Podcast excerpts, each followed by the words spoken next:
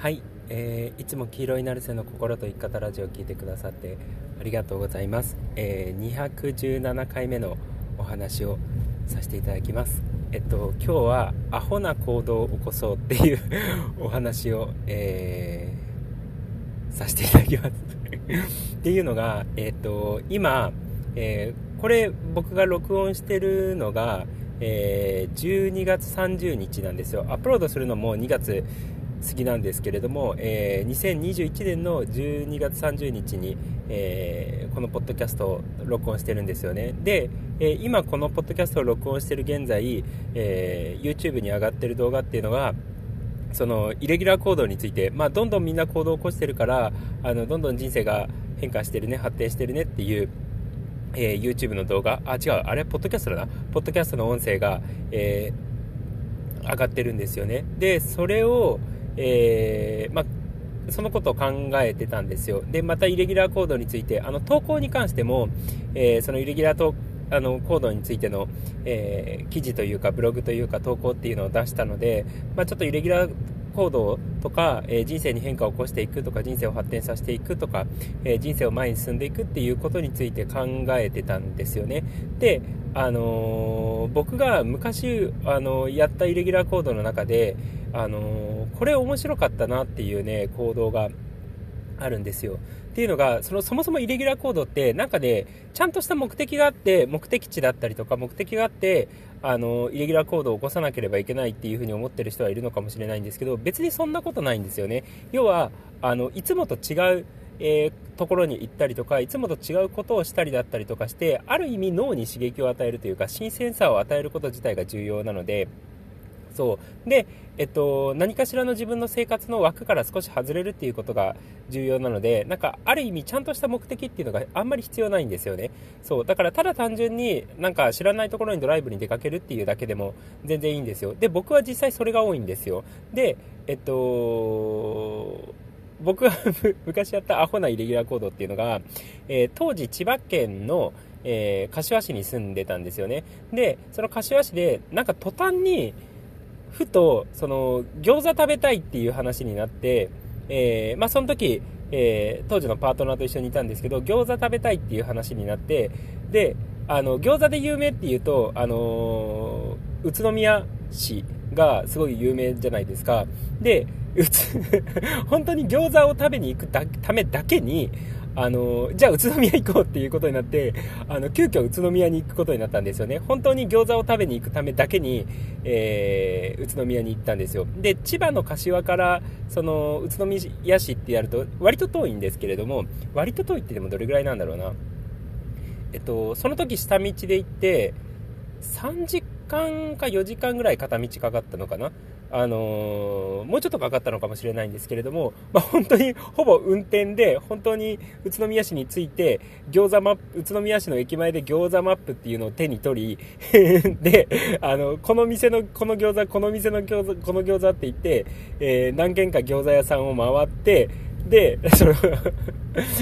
あの、その餃子に対して評価をしながら ここの餃子はこうで美味しかったとか、ここの餃子は、あの、すごいなんか食べやすかったみたいなことを評価しながら帰っていったんですよね。本当に餃子のためだけに宇都宮市に行ったんですよ。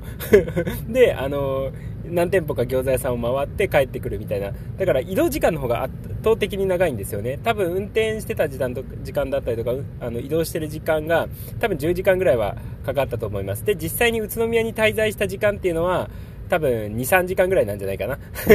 で、しかも何やったのかっていうと、餃子を食べただけだったんですよ。そう、でもそれだけでも、やっぱ やっぱ楽しかったんですよね。で、えー、まあ、街の雰囲気も味わいながら、その、まあ、いろんな餃子があるもんやって 思いながらえー、餃子を楽しんでたんですよ。で、後から聞いたら、宇都宮の人とかに聞いたら、あの、現地のね、えー、宇都宮の人に、その後に出会って、えー、その宇都宮のことを聞いたら、やっぱり現地の人っていうのはそんなに餃子食べないですって いう風に 言ってて、外から来た人の方が餃子を食べるみたいな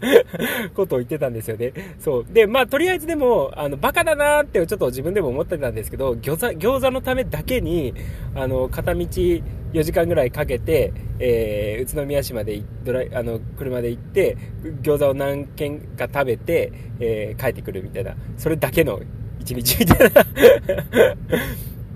えー、感じだったんですよ。でもそれも、あの、普段の枠から外れた、えー、行動になってくるわけだし、イレギュラー行動になるわけじゃないですか。で、実際、あの、自普段のその行動、生活のルーティンから外れるっていうことがすごく重要なので、あのーなんつうの、その目的っていうのが崇高かどうかっていうのはどうでもいいんですよ。どうでもいいんですよ。どうでもよくて、ただ、いつもの自分の枠から外れる、えー、生活の枠から外れるっていうこともそうだし、ルーティンの枠から外れるっていうこともそうだし、えー、まあ、ある意味非日常に出かけるっていうことですよね。そう。で、それで、あのーなんて言ったらいいんだろうな。今までいつも見ている景色じゃない景色を味わう。それが物理的な景色もそうだし、精神的な景色っていうこともそうですよね。ある意味、新しい価値観に出会ったりとか、新しい、その、ライフスタイルを送ったりとかすると、今まで自分が見てきた価値観とか考え方の枠の外に、えー、行くことになるので、新しい、なんつうの、えー、人生観とかライフスタイルとか価値観だったりとか考え方にやっぱり出会うことができて、それが自分の人生にインパクトを与える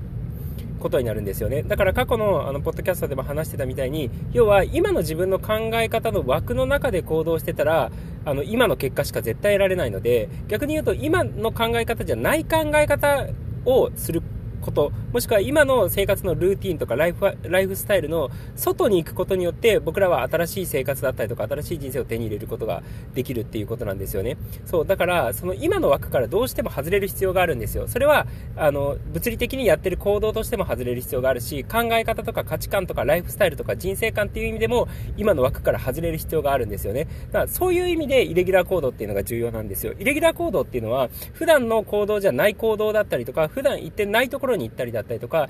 いつもと違うっていうことを脳に認識させる必要があるんですよね。そう、だから、あの、イレギュラー行動っていうのはすごく重要になってくるんですよ。で、そのイレギュラー行動の目的とか理由だったりとかは、別になんか、何でもいいんですよ。とりあえず して僕みたいにアホアホな感じで、とりあえず餃子食べに行こうって言って、あのー、宇都宮まで、あの、片道4、5時間かけて、えー、行っちゃうっていうことでもいいんですよ。あと、実はやったの、同じ、当時すごく餃子にはまってたので、あの、同じようにアホだなっていうふうに思ったのが、あの、いろん、餃子の王将ってあるじゃないですか。僕すごいあそこの餃子が昔好きだったんですよ。で、その餃子の王将の、あのー、餃子は、その店舗によって微妙に味が違うんじゃないかっていうことをね、パッて思ったんですよね。そう、だから、あのー、いろんな王将に行こうみたいな ことを思って、あの、どこどこ店の餃子、どこどこ店の餃子って言って、っていう風に餃子の王将のはしごをすごくしてたんですよ。で、同じように、あの、なんだっけ、ミスドのはしごをやって、あの、当時都内を、そその時、ミスドのはしごをやった時は全然違う時なんですけど、あの、その都内の、あの、水道を全部回、手当たり次第回ってって、車で。で、どこも売り切れてたから、なんか、あの、神奈川の方まで、えー、お店に行ったっていうこととか、そういうのもやってたんですよね。ただのアホだなっていうふうに自分では思うんですけれども、そう。えー、まあ、まあでもと、とりあえずそんな感じです。いつものルーティンの枠から外れることがすごく重要なので、結構アホな行動でいいんですよ。で、ただアホな行動だけれども、いつもの枠から外れているっていうことが、で、脳に新しさを認識させるっていうことがすごく重要なので、まあそういう感じでね、えー、ぜひイレギュラー行動っていうのを起こしていっていただければ、えー、いいかなって、えー、思います。そんな感じです。えー、ということで、あ、というか、あの、せあの昨日かな？昨日、えっ、ー、と、言霊ワークを、えー、やり忘れちゃったので、あの、1週間後に、えー、また、1週間後の木曜日に、あの、ついてるワーク、ありがとうワーク、えー、貢献ワークをさせていただこうと思うので、よろしくお願いします。すいません。たまによく忘れるんですけれども。まあ、そんな感じです。ということで、えー、今日も自分を変える教室じゃなくて、黄色いなるせの心と生き方ラジオを聴いてくださってありがとうございました。じゃあね、ありがとう、またね。